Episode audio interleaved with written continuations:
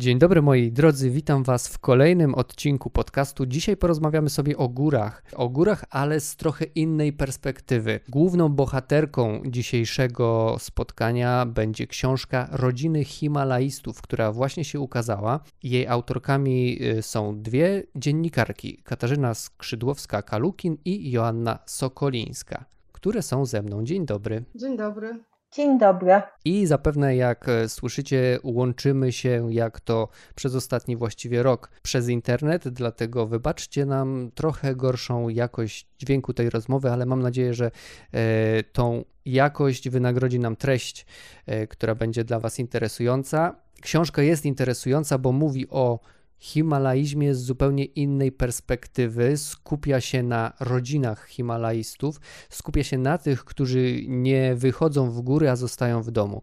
I ja uważam, że to jest bardzo, bardzo ciekawe podejście, bardzo ciekawa perspektywa. Mało mamy książek tego typu, dlatego tym bardziej cieszę się na tą rozmowę. No i Zacznę od y, okładki, a właściwie od skrzydełka, które, y, które jest, y, na którym są informacje o autorkach. Mm, widzę, że pani Katarzyna e, Skrzydłowska-Kalukin przyznaje się, że kocha Tatry, rozumie, że można e, za nie mówić na widok gór.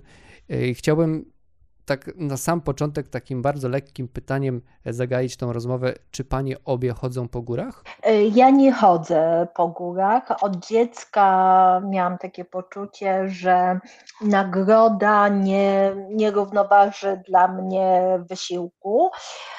Byłam na kursie wspinaczki skalnej i e, parę razy byłam w skałkach. To mi się strasznie podobało, ale ja jestem tchórzem, więc wiedziałam, że jeżeli mogę się wspinać, to tylko w skałkach i tylko na takich prostych drogach, a najlepiej z wędką, a nie z własną asekuracją. A to trochę mi panie rozbiły pomysł na to pytanie, bo spodziewałem się odpowiedzi, że wszystkie panie obie powiedzą, że, e, że lubią góry a ja wtedy zapytam, czy ta książka nie jest trochę takim sprzeniewierzeniem się pasji górskiej, bo wydaje mi się, że ona bardzo krytycznie traktuje e, tą pasję, w której my, Polacy, chyba można tak powiedzieć, e, no, jesteśmy zakochani. Oczywiście nie wszyscy, ale bardzo, bardzo podziwiamy, e, bardzo podziwiamy Himalajstów Tymczasem panie y, no, wbijają taką szpilę trochę i każą się zastanowić bardzo mocno,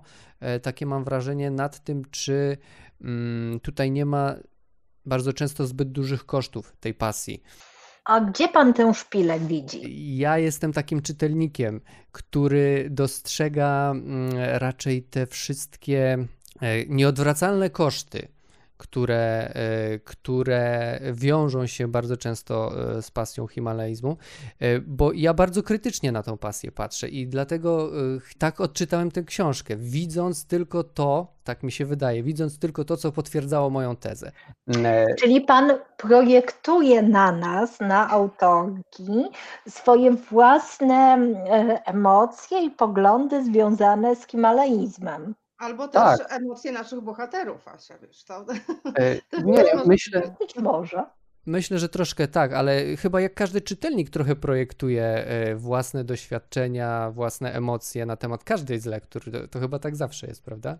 Trzeba podkreślić, myślę, że wiem, czemu Asia od razu tak zapytała, e, ponieważ naszym celem nie było absolutnie ocenianie Himalajstów. Nie chciałyśmy tego robić, nie miałyśmy takiego zamiaru i mam wrażenie, że tego nie robimy mają prawo ocenić e, swoich rodziców dzieci, swoich mężów żony, e, ale nie my, bo my nie znamy dobrze e, żadnej z tych sytuacji na tyle, mm, bo nie rozmawiałyśmy z Himalajstami, tylko z ich rodzinami. Przedstawiamy ich emocje i uczucia, które rzeczywiście często trudno się czyta, trudno się je też pisało, trudno się rozmawiało, bo były to bardzo ciężkie rozmowy. Jednej z tych historii towarzyszy trauma i to taka mocna, więc jest to trudne i można pomyśleć sobie, że wbijamy szpilę, ale my, chciałam zaznaczyć, nikogo nie oceniamy. My tylko pokazujemy y, historię tych ludzi. Tak, tak, ale bardzo mocno prowokują Panie do takiej e, głębokiej refleksji na temat e, tej pasji. No, jeżeli się tak dokładnie y, porozmawia z bohaterami y, z tej książki, z rozmówcami, kiedy tak rozmawiałyśmy o ich najgłębszych uczuciach, emocjach, które towarzyszyły tak trudnym wydarzeniu, jakim, jaką często była śmierć ich bliskich, rodziców, no to trudno tutaj tak głęboko nie wejść, prawda? Czy znaczy, takich rozmów nie da się przeprowadzić powierzchownie i zapytać, a co czułeś? A, tak sobie czułem, tylko to rzeczywiście, no to może być trudne i, i, musiało być to dogłębne, żeby to zrozumieć, żeby tego nie uprościć zanadto, y, żeby właśnie nie poddać za łatwej ocenie, na którą bardzo łatwo się zdobywa, kiedy się czegoś dobrze nie zna. Powiem panu y, jedną rzecz, y, trochę a propos drugiej części pana pytania. Tej, w której Pan mówi, że w Polsce kochamy Himalajstów i Himalajzm. I oczywiście, że wiemy o tym e, także my z Kasią. Poszłam dzisiaj do mojej ulubionej księgarni na, na, na moim terenie, trochę żeby kupić dziecku prezent na urodziny, a trochę po to, żeby zobaczyć, czy jest tam nasza książka.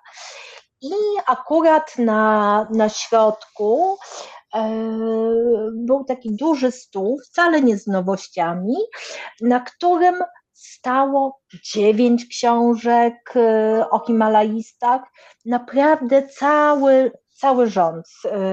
E, taka seria agorowska biografii najwybitniejszych polskich alpinistów. Oprócz tego jakieś wywiady, mm, wspomnienia, nie wiem, o lekarzach, e, e, o lekarzach w Himalajach, no wszystko. No to byłam pewna, że i nas tam znajdę. A skądże?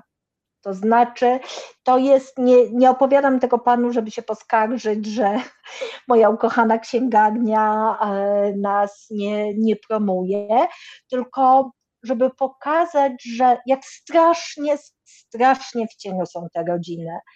E, jak to jest niebywałe, ile rok w rok w Polsce e, pisze się bądź tłumaczy e, książek o, o górskich bohaterach. Naprawdę niesamowicie ich, ich podziwa, podziwiamy i bardzo, bardzo lubimy o nich czytać. Ja też bardzo lubię, żeby było jasne. Tak, zresztą piszą panie o tym nawale tych książek e, o Himalajzmie, o alpinizmie we wstępie i tam pojawiają się bardzo ciekawe statystyki. I z tego względu właśnie, że my tak bardzo dużo mamy jako czytelnicy okazję pisać o bohaterach, tym bardziej właśnie pani książka jest, e, jest cenna, bo, bo odwraca tą perspektywę. E, I ja chciałem teraz zapytać właśnie o głównych bohaterów i główne bohaterki książki. Czy trudno było zaprosić te osoby na rozmowy i czy trudno było się przebić właśnie przez te pierwsze takie mm, najtrudniejsze e, minuty rozmowy, no tak, tak, chyba tak powinienem to powiedzieć. Czy, czy długo trzeba było otwierać tych bohaterów? No więc y, zabawnie brzmi, kiedy o tym opowiadamy, zaraz się pan przekona dlaczego, bo ja panu powiem, że e, było bardzo trudno że wiele osób mi odmówiło, y, że musiałam się bardzo postarać, y, żeby znaleźć rozmówców gotowych. Głównie chciały ze mną rozmawiać dzieci. Odmówił, odmawiały mi głównie wdowy, y, które według mnie, znaczy no, tłumaczyły dlaczego, tak? No, więc mogą być według mnie, wiem co mi mówiły. Mówiły, że nie chcą już się z tym mierzyć, że chcą zapomnieć, że nie chcą cały czas być tą wdową po tym Himalaiście, albo że ich życie nie jest na sprzedaż, albo że ich dzieci muszą się z tym poukładać. E, I to było rzeczywiście bardzo trudne i dzięki pomocy mm, Michała Kochańczyka, który sam jest Himalajstą, ale zajmuje się również rodzinami e, Himalajstów w Gdańsku, w Gdańskim Klubie Wysokogórskim, udało nam się do paru osób dotrzeć, znaczy mnie. E, nie są to wszyscy moi rozmówcy, ale no, no część z nich tak. Natomiast y, pierwsze, znaczy roz, już same rozmowy, kiedy rozmawialiśmy, to, to już jest zupełnie inna kwestia. Jeżeli ktoś jest gotowy do rozmowy, to opowiada. Y, ja rozmawiałam z ludźmi, którzy byli na to gotowi, chcieli i y, w związku z tym nie miałam z tym problemu. Natomiast miałam problem z tym, żeby dotrzeć do rozmówców. I teraz Asia. Nie, ja uważam, że łatwo się rozmawiało, nie było problemów w dotarciu do rozmówców, e, ale też już ustaliłyśmy to e, z Kasią, że mm, Kasia starała się o rozmowy z wdowami, z owdowiałymi kobietami, które podczas gdy ja przede wszystkim rozmawiałam z dziećmi, odmówiła mi jedna osoba. Nie, jeżeli już coś było kłopotem, jeżeli miałabym się doszukiwać, co było trudne, to nie rozpoczęcie tych rozmów, a czasami zakończenie.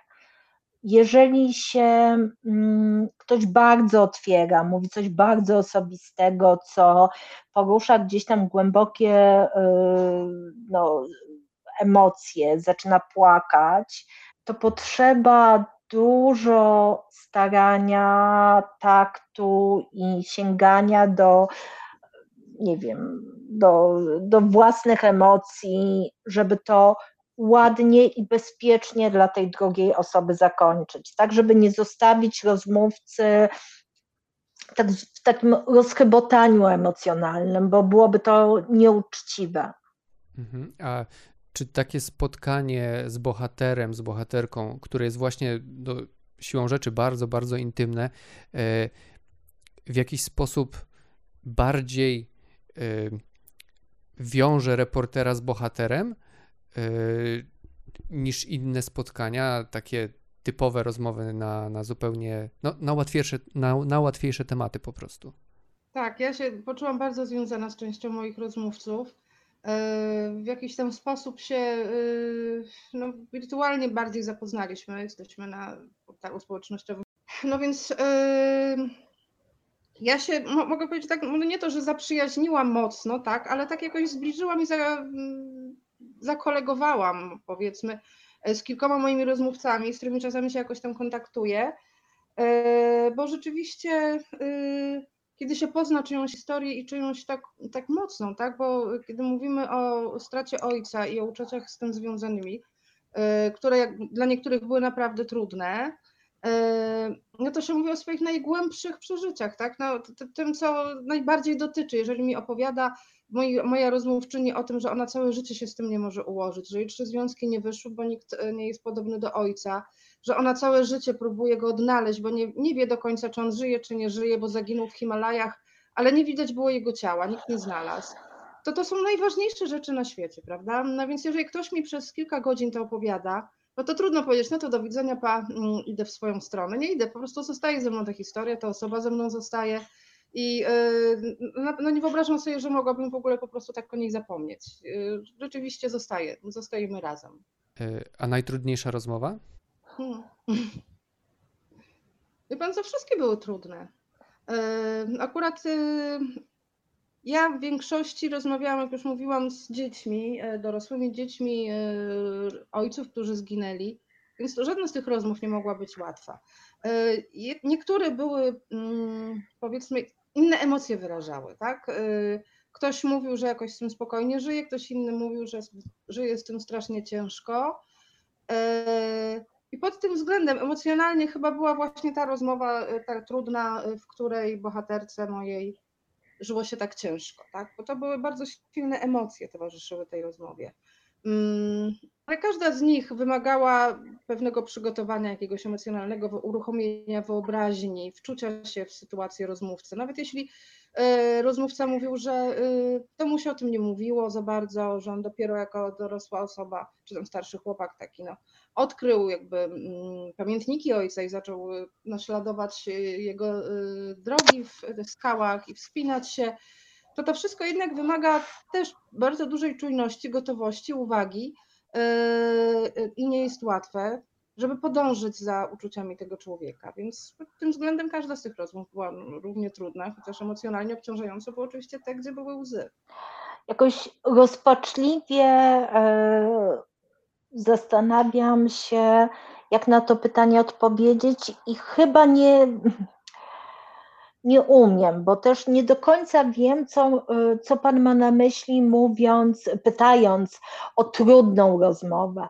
Mogłabym wskazać te, y, które były na pewno bardzo trudne dla osób, z którymi rozmawiałam, y, bo, bo nie dla każdego ona była trudna. Jedna z bohaterek mówiła, mimo że miała bardzo, bardzo niełatwe życie,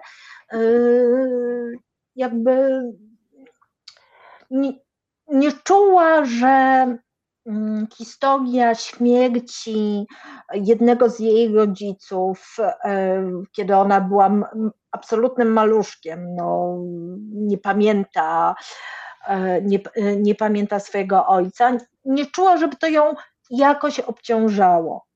Wydaje się to niezwykłe, ale tak, no ale tak jest. No. Ludzie są, są bardzo różni no, można założyć, że jeśli osoba, z którą rozmawiam, e, jakby wybucha płaczem, czy mówi takie rozdzierające zupełnie e, rzeczy o, o sobie, o, o, o doświadczeniu żałoby, no to, że to jest ekstremalnie trudne. No, jednocześnie jednak, e, mm, więc w tym sensie to na przykład była trudna rozmowa. Trudna, bo osoba, z którą rozmawiałam, bardzo cierpiała i opowiadała o tym cierpieniu w sposób bardzo zresztą poruszający. To nie znaczy, że dla mnie, jako dla autorki, ta rozmowa była trudna. E, trudna była może taka niemoc e, człowiecza, ludzka, to znaczy, że nie mogłam jej w żaden sposób wesprzeć, e, nie wiem, oddalić tego bólu. Tak, to było trudne. Natomiast e, jeżeli w pytaniu o trudność rozmowy pyta Pan o taki aspekt warsztatowy, albo czy któraś z tych rozmów była dla mnie trudna jako dla reporterki, to nie, żadna z nich nie była trudna. Być może e, najtrudniejsza była dla mnie e, rozmowa z osobą, która miała ekstremalnie różne poglądy y, na wszystko, na funkcjonowanie świata y, niż ja. I musiałam zachować jakąś równowagę pomiędzy mm, byciem w porządku wobec siebie i moich poglądów, a otwartością to, no ale umówmy się, że to, to w ogóle jakby nie do, to był problem nie dotyczący meritum sprawy. E, to pytanie o trudność może dlatego jest trudne, że um, ja właściwie zawsze piszę o ludziach, o ich życiu prywatnym i osobistym.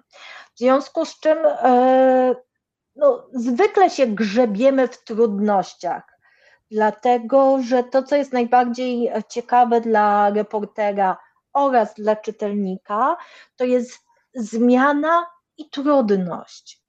No, ciężko jest napisać e, fascynujący tekst o e, rodzinie, w której wszyscy się kochają, e, wszystko im się układa w cudowny sposób, nie mają żadnych szczególnych problemów, e, nikogo nie krzywdzą, nikt ich nie krzywdzi. Raczej no, zieje nudą, prawda?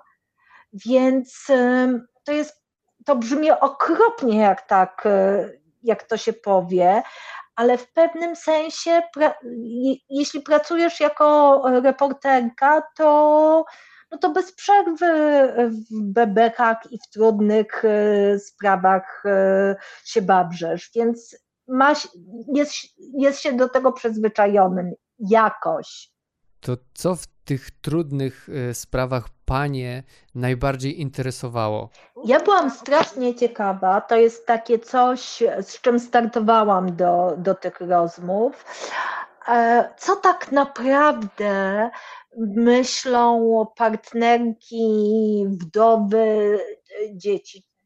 Jakby, czy mają żal, czy czują wściekłość, e, czy mają wrażenie, że je okradziono z czegoś, czy czują dumę.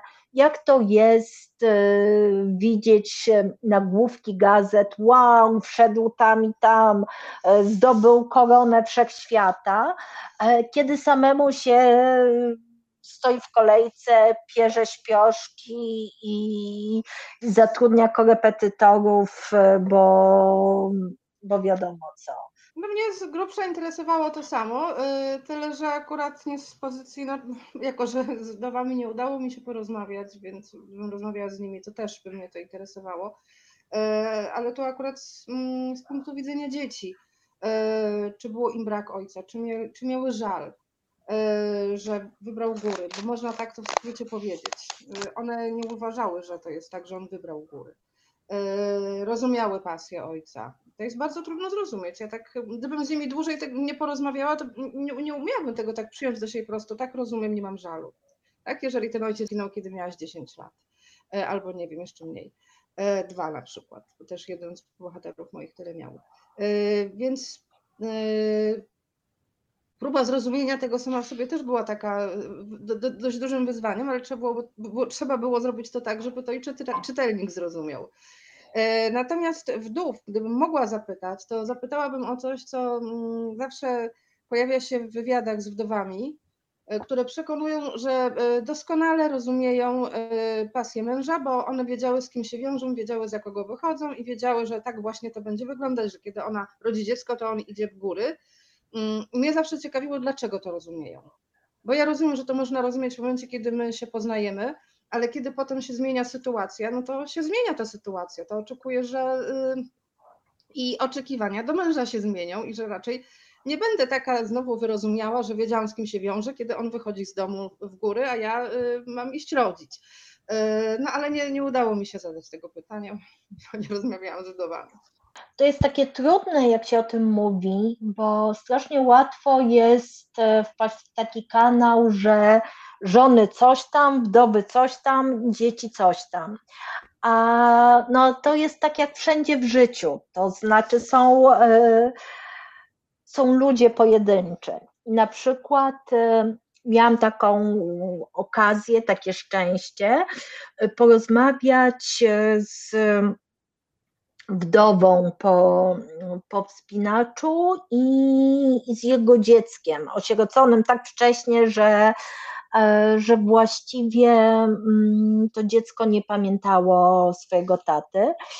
I tam było te ich opowieści szły w poprzek tego, co, y, o czym mówiła teraz Kasia, i w poprzek większości y, tych historii, dlatego że syn mówił, że on właściwie nie pamięta, żeby jakoś tęsknił za tatą.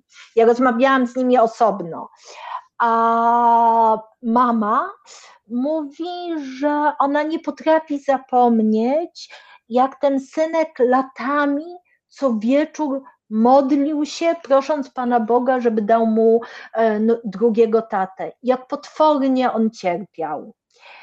E, I znowuż, no, nie mnie osądzać, czy, czy to jest tak, że któreś z nich e, źle to zapamiętało, czy to jest opowieść tak naprawdę odwrotna, czyli że jakby ona zapamiętała swój brak, który przypisuje synowi, a on wypadł na, na przykład to, ale z mojego punktu widzenia jako autorki, no to jest to niesamowicie ciekawe i też strasznie poruszające. A było więcej takich zdziwień?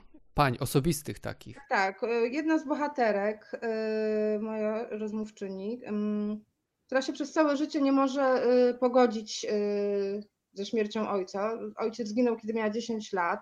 Dowiedziała się o tym, kiedy miała 10 lat i stało się tak, że nikt się nie zajął to, to, tym momentem, nikt z dorosłych nie zajął się tym momentem, kiedy ona się o tym dowiedziała.